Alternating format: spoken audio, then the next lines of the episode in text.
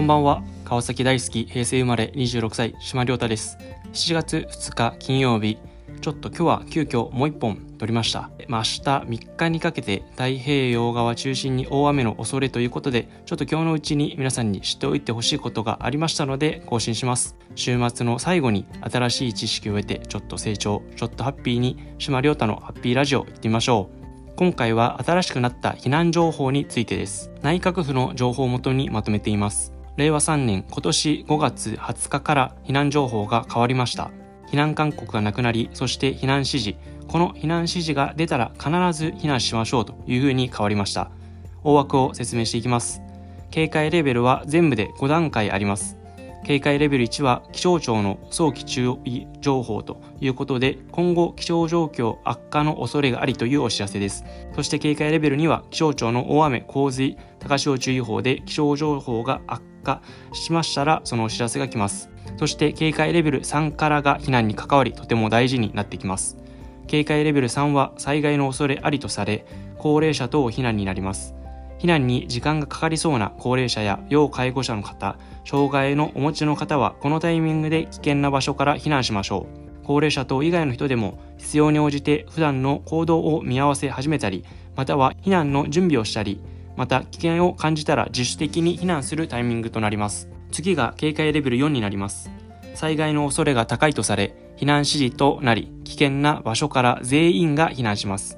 この警戒レベル4までに危険な場所にいる方は必ず避難しましょう。これまでの避難勧告は廃止され、この避難指示になります。そして危険な場所にいる方は全員この避難指示で避難してください。最後に警戒レベル5です。この状況では災害がすでに起こっている、または切迫している状況です。すでに安全な避難ができず、命が危険な状況です。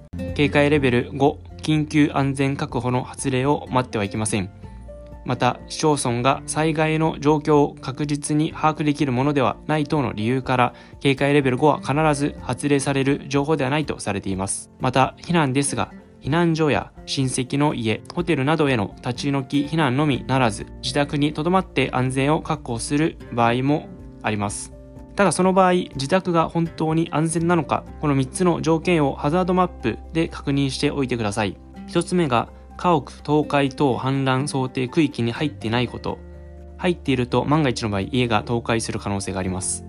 2つ目が浸水の深さより居室が高いことです。目安ですが、1階が 0.5 メートルから3メートル未満、2階が3メートルから5メートル未満、3、4階が5メートルから10メートル未満とされています。3つ目が浸水が続く時間です。